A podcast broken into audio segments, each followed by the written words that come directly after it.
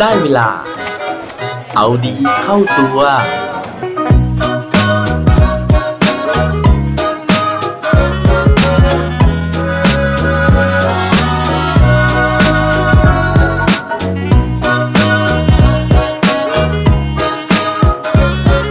คยสงสัยกับเรื่องบางเรื่องไหมครับว่า เราจะทำมันไปทำไมสวัสดีครับ พบกับผมชัชวานแสงปรีดีกรและรายการเอาดีเข้าตัว รายการที่จะคอยมามันเติมวิตามินดีดด้วยเรื่องราวแล้วก็แรงบันดาลใจ เพื่อเพิ่มพลังแล้วก็ภูมิต้านทานในการใช้ชีวิตให้กับพวกเราในทุกๆวัน ต้องสารภาพนะฮะว่าผมเนี่ยเพิ่งกลับมาอัดรายการอย่างเป็นทางการอีกครั้งหนึ่งนะครับ หลังจากที่ก่อนหน้านี้นะครับผมอัดเป็นสต็อกเอาไว้นะครับเพราะว่า ผมจะหนีเที่ยวนะฮะอย่างที่เคยเกริ่นในบาง episode ไปแล้วนะครับ ว่าผมเนี่ยกำลังจะไปสแกนดิเนเวียนะฮะโดยประเทศหลักๆ ในรอบนี้เนี่ยก็คือสวีเดนแล้วก็เดนมาร์กนะครับรวมถึงหนึ่งในหมู่เกาะนะฮะที่ถือว่าเป็นเขตปกครองตัวเองนะฮะเป็นเขตปกครองพิเศษของประเทศเดนมาร์กนั่นก็คือหมู่เกาะแฟโรนั่นเองนะครับ เพราะฉะนั้นก็เลยพอได้กลับมาอัดพอดแคสต์อีกทีหนึ่งนะฮะหลังจากที่กลับมาจากการท่องเที่ยวนะครับ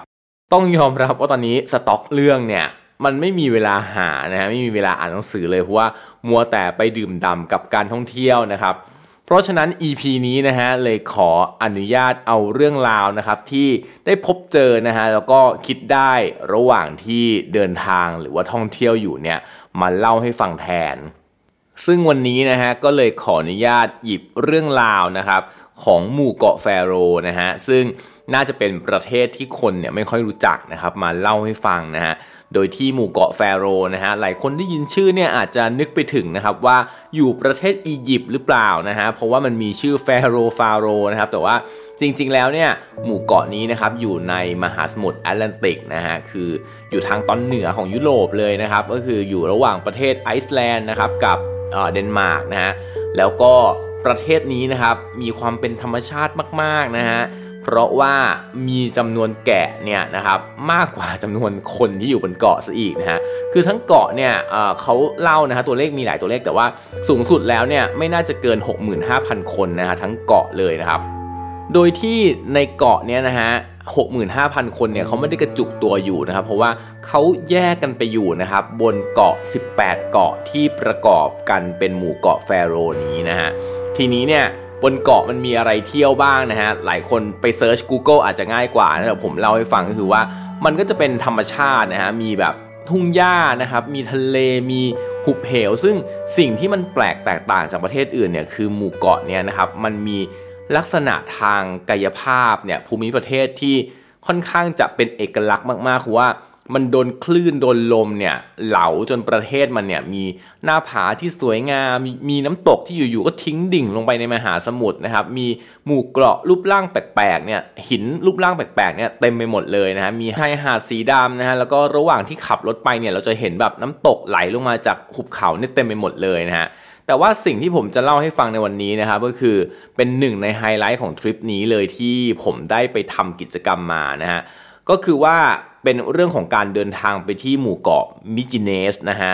ซึ่งอาจจะสะกดแปลกๆนะฮะคือว่าสะกดด้วย M Y K I N E S นะครับเผื่อใครจะไป search นะฮะเพื่อดูข้อมูลเพิ่มเติมนะครับไฮไลท์ของมันก็คือว่า มิจิเนสเนี่ยนะครับมันเป็นเกาะที่แยกออกไปอีกนะฮะซึ่งการเดินทางเนี่ยต้องนั่งเฮลิคอปเตอร์ไปนะครับซึ่งคนส่วนใหญ่ที่เขาตั้งใจจะมานะครับเขาก็จะมาดูนกนะครับว่าเกาะเนี่ยนะครับมันมีนกหลายสายพันธุ์มากนะครับ โดยเฉพาะนกพัฟฟินนะฮะซึ่งใครที่เป็นแฟนประเทศไอซ์แลนด์อะไรเงี้ยนะครับน่าจะรู้จักเจ้านกตัวนี้ดีนะครับเพราะว่าเป็นนกกินปลาตัวเล็กๆเลยนะฮะแล้วก็หาดูได้ยากมากนะครับ ซึ่งที่เกาะเนี่ยนะครับเขาบอกว่ามันมีเยอะมากเพราะว่านกเนี่ยมันมาวางไข่ที่เกาะนี้นะฮะแต่เผอิญนะฮะว่าช่วงที่ผมไปเนี่ยนะครับมันเป็นช่วงที่นกมันไม่มานะฮะคือนกเนี่ยมันจะมาประมาณพฤษภาถึงสิงหาคมนะครับแล้วก็ดูได้อย่างใกล้ชิดเลย เพราะฉะนั้นนะครับกิจกรรมที่ผมสามารถทำได้ในช่วงที่ผมไปเนี่ยก็คือมีอย่างเดียวนะฮะก็คือการเดินไฮกิ้งนั่นเอง ระยะทางก็ประมาณ 5 กิโลนะฮะ โดยที่เส้นทางเนี่ยมันจะนำเราไปสู่ประภาคารนะที่อยู่แบบเหมือนแบบอีกเนินเขาอีก 2 ลูกนะฮะ และเนื่องจากว่าเราเดินทางไปด้วยเฮลิคอปเตอร์นะฮะรอบประมาณ 10 โมงนะครับแล้วก็รอบกลับเนี่ยของเฮลิคอปเตอร์เนี่ยซึ่งปกติจะไม่มีนะฮะคือปกติเนี่ยเขาพาไปส่งอย่างเดียวนะฮะแล้วก็ ต้องรอวันรุ่งขึ้นหรืออีก2อสวันรุ่งขึ้นเลยนะฮะที่จะได้กลับนะครับแต่ว่าวันนั้นเนี่ยเผอิญโชคดีมากที่เฮลิคอปเตอร์เนี่ยมันมีรอบกลับพอดีตอน3ามโมง เพราะฉะนั้นเนี่ยเราก็จะมีเวลาระหว่างประมาณ 10โมงครึ่งนะฮะถึงประมาณบ่ายสองครึ่งนะครับที่เราจะได้ทำกิจกรรมทีนี้พอไปถึงเนี่ยมันก็เป็นกิจกรรมภาคบังคับอะครับเพราะว่าเราไม่มีกิจกรรมอื่นจะทำนะฮะคือไม่งั้นก็ต้องนั่งดูทะเลไปเฉยๆนะครับก็เลยต้อง hiking นะฮะซึ่งระหว่างที่เดิน hiking ไปเนี่ยครับมันก็ หนาวมากเพราะว่าอุณหภูมิมันอยู่ประมาณแบบ 2 องศานะฮะแล้วก็พอมันอยู่ติดทะเลเป็นเกาะนะครับ ลมมันก็พัดแรงมากจนรู้สึกทรมานมากๆนะฮะแต่ว่าก็ต้องเดินไปที่ประภาคารนะครับ เพราะว่าเป็นเป้าหมายร่วมนะฮะที่ตั้งไว้ให้กับเพื่อนๆแล้วว่าเอ้ยเราจะเดินไปที่ประภาคารกันนะครับ ระหว่างทางนะฮะคือเนื่องจากว่ามันเป็นประเทศที่มีแกะเยอะมากนะฮะนอกจากแกะแล้วเนี่ยสิ่งที่เยอะกว่าแกะก็คือขี้แกะนะครับ คือตามพื้นเนี่ยทุกอนูผมบอกงี้เลยว่า ไม่สามารถที่เราจะก้าวข้ามผ่านขี้แกะไปได้ เพราะว่ามันแบบเรียงตัวแบบเป็นเม็ดสวยงามมากนะฮะซึ่งหลังจากที่ต้องผ่านขี้แกะนะฮะต้องผ่านลมต้องผ่านโคลนพื้นหญ้าเปียกๆนะครับ ต้องปีนหน้าผานะฮะไต่ไปตามหน้าผานะครับเพื่อที่จะลัดเลาะข้ามไปยังเนินเขาลูกอื่นๆนะครับ ฝนก็ตกนะฮะระยะทางก็ไกลนะครับ ระหว่างทางเนี่ยมันก็เกิดคำถามขึ้นในใจนะครับว่า เอ๊ะทำไมเราถึงจะต้องเดินไปที่ประภาคารด้วยนะฮะทำไมเราถึงไม่ไปหาที่นั่งอุ่นๆนะฮะเพราะว่าระหว่างที่นั่งเฮลิคอปเตอร์มานะครับ ก็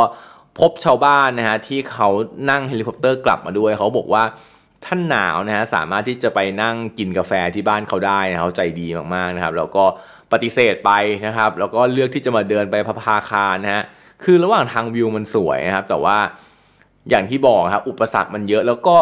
ไม่แน่ใจว่าเออ แล้วเราจะเดินไปทำไมที่ประภาคารนะครับพอเดินไปถึงปุ๊บก็ต้องเดินกลับอยู่ดีนะครับ แล้วฝนก็ตกด้วยนะฮะระหว่างที่กำลังมีคำถามอยู่นั่นเองนะฮะซึ่งก็ใกล้จะถึงประภาคารแล้วนะครับ เป็นยอดเขาสุดท้ายนะฮะที่เดินไปถึงนะครับ เพื่อนร่วมทริปนะฮะก็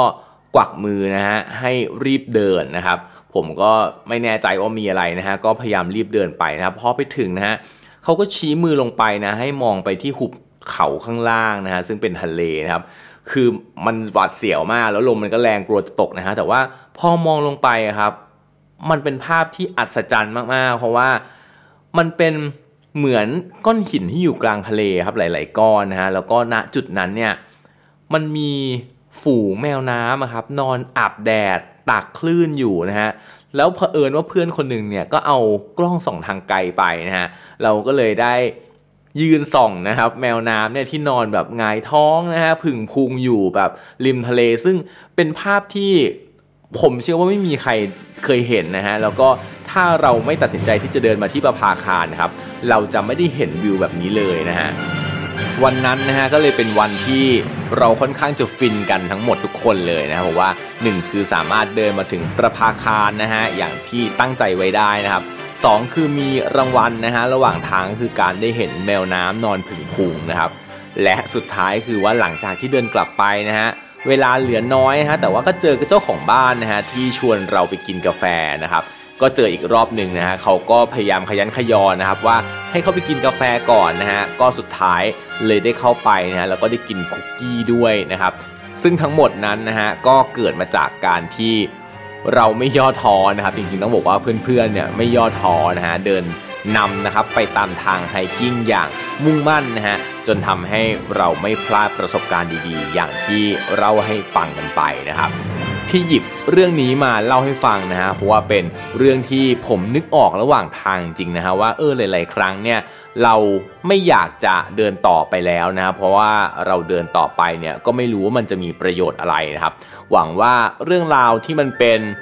ปกินกะนะฮะเรียกว่าเป็นเรื่องราวจากการท่องเที่ยวในครั้งนี้นะครับ จะช่วยให้กำลังใจนะฮะหลาย ๆ คนที่กำลังลังเลที่กำลังท้อถอยนะฮะว่าจะเดินต่อไปดีหรือเปล่านะครับ ก็จริง ๆ แล้วมันไม่มีใครรู้คำตอบนะฮะแต่ว่าอย่างน้อยนะฮะถ้าเกิดว่าเราได้ไปถึงนะครับ เราก็จะได้รู้สึกว่าเราไม่เสียดายโอกาสนะฮะที่เราได้เดินมาแล้วนะฮะและเมื่อไปถึงแล้วนะครับ อาจจะมีสิ่งที่รอเซอร์ไพรส์เราอยู่ก็ได้นะฮะอย่างที่น้องแมวน้ำนะฮะได้มาเซอร์ไพรส์ให้กับพวกผมในวันนั้นครับ และปิดท้ายวันนี้ด้วยโค้ดดีโค้ดโดนอีกเช่นเคยนะฮะเขาบอกเลยว่า keep going the best is yet to come เดินหน้าต่อไปนะฮะ เพราะว่าสิ่งที่ดีที่สุดอาจจะรอเราอยู่ข้างหน้าครับ อย่าลืมกลับมาเอาดีเข้าตัวกันได้ทุกวันจันทร์พุธศุกร์พร้อมกด subscribe ในทุกช่องทางที่คุณฟัง รวมถึงกดไลค์กดแชร์เพื่อแบ่งปันเรื่องราวดีๆ ให้กับเพื่อนๆของคุณผ่านทุกช่องทางโซเชียลมีเดีย สุดท้ายนี้ ขอให้วันนี้เป็นวันดีๆ ของพวกเราทุกคน สวัสดีครับ